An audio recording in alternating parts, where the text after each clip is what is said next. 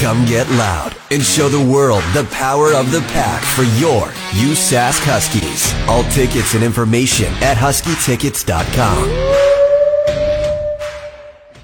Monday morning. How's it going? Just so you know, I'm going to be giving tickets away this morning, two of them, uh, for the Big Wreck Show on Saturday at Coors Event Center, which is going to be fantastic. Those guys are amazing live. So uh, I'll let you know how I'm going to be doing that in a little bit. I also wanted to mention I played a very dangerous game this morning, it was well, technically last night. I should have filled up with gas. Uh, the light came on, and I did the classic. I'll do it tomorrow. So here's tomorrow, and I burned like at least eight clicks worth of gas on the way to work. I have the digital thing, right? So it counts it down for you. So it says I have 18 left, but then the countdown stops at 16 and it's just blank. So not only do I have like a mystery number of kilometers uh, left, I also have to pick up my daughter from preschool at 11:15. I don't really have time to get gas before I pick her up because I have work stuff to do. And I'm just wondering if maybe today is the day. I wonder if maybe I will run out of gas today because it's never happened to me before, ever. Despite not listening to my dad and saying, you should never be under a quarter of a tank, I've never run out of gas. And I just always think to myself, like, it's got to happen at some point, right? Have you ever ran out of gas? Let me know where it was. With my luck, it's going to be on Circle Drive because I spend 95% of my driving time on the stinking road. It's very strange still to be having this mild weather in December. Uh, I've heard from a few people who just, you know, they're saying it's, oh, it's hard to get into the Christmas spirit because there's no snow. And I get that because it doesn't feel like Christmas. It's like we're doing Christmas things in the fall, right? It's like we're doing it at the wrong time of year. But then you still get to see people's Christmas lights and for me, that's one of the biggest, hey, it's Christmas indicators is the Christmas lights when I'm driving. That's what I like to see. And it stands out because, you know, it is pretty brown outside. And then when you do see a nice Christmas uh, setup, it's great. And don't forget, too, if you do see um, a fabulous light display, go register it for the Cruise FM Sparkle Tour. Uh, it's presented by GMG Jewelers for 24 hour signs. And you just basically, like, if you see some uh, house that's done up nicely, write down the address, submit it, and then we're going to add it to the list. Anyone who submits a stop is going to be in to win prizes from Greenbrier, Bike Tricks, Discover Saskatoon, Urban Sellers, Winston's, Flanagan's, Zach's Home Hardware. There's a huge list. And then one person is going to be drawn as the grand prize winner of a diamond pendant necklace from GMG Jewelers. And yes, there's more. All the nominated houses are going to be in to win a $1,500 package from Big Shiny Lights for next holiday season. Oh my God. CruiseFM.com has more info on that Sparkle Tour. So pay attention while you're driving. If you see something nice, make a note of it and submit it for the Sparkle Tour. And then we can all drive around and see beautiful lights and make it feel more like Christmas, right? I don't know. I'm not sure how I feel about this. And again, I absolutely love pumpkin pie. I just don't feel like it's a Christmas thing. And they're at Costco again, which is a scandal in itself, but also the price. They were six ninety nine at Thanksgiving, and I guess now they're nine ninety nine, which is a significant increase. And also, uh, I've seen, because as you know, I'm in the Facebook group, Costco Lovers or something. I don't even remember what it's called. but you see all these posts about, you know, Costco stuff. And the pumpkin pies are labeled as apple pies. I don't know. This apparently it's a huge scandal. Everyone's talking about it in the Facebook group, but um, I just I get what Costco's doing. Everybody loves the pumpkin pie. And if everybody loves it at Thanksgiving, why not love it, you know, for Christmas uh, and Easter and all the other occasions that happen?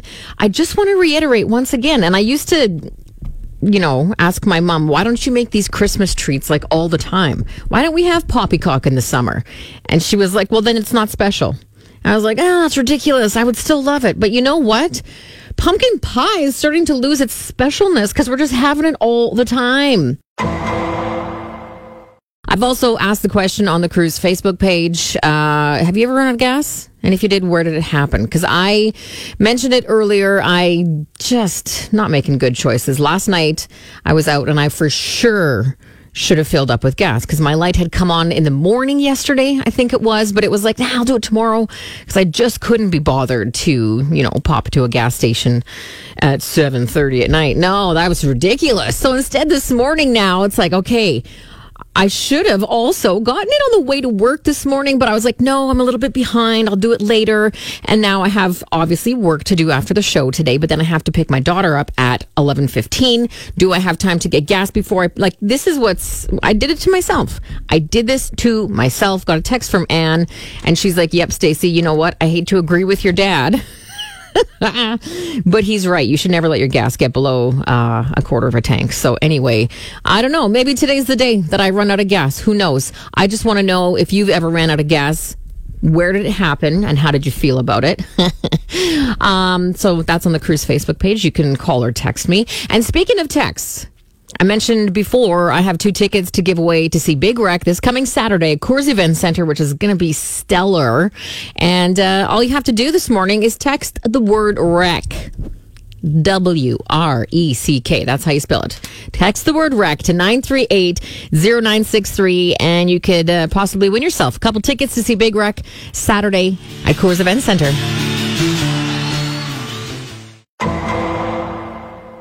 I did some Christmas shopping on the weekend, which felt good. I usually like to leave things till like the last weekend before Christmas. So, very proud of myself for that. And it is um, kind of interesting just around the holiday season. It's like the 40th anniversary of the release of the Cabbage Patch doll. And this is kind of neat because there is an actual documentary in select theaters, which means we'll just have to wait till it streams somewhere.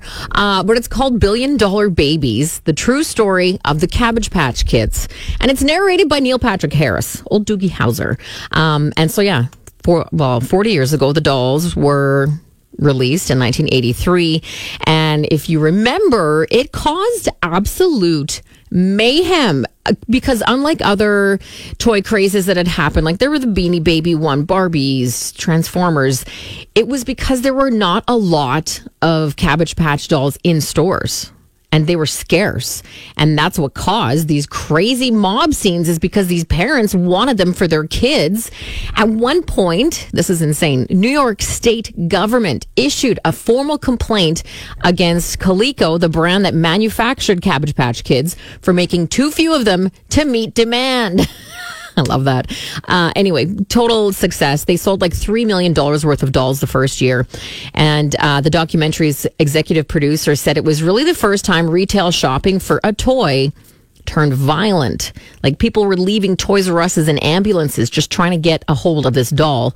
And they even said, like some of these top industry toy insiders, whatever you want to call them, said that that craze may have contributed to the madness that we kind of see now around things like Black Friday.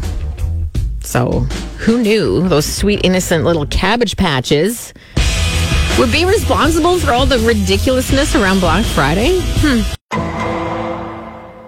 Something else that's pretty exciting, and I feel like this is a thing that you start. You know how, like, when your parents would always watch the Weather Network. They were kind of obsessed with the weather.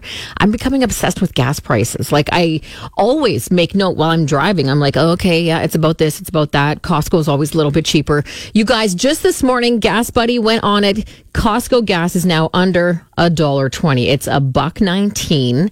Most of the places in the city are around like a buck thirty three, buck thirty two.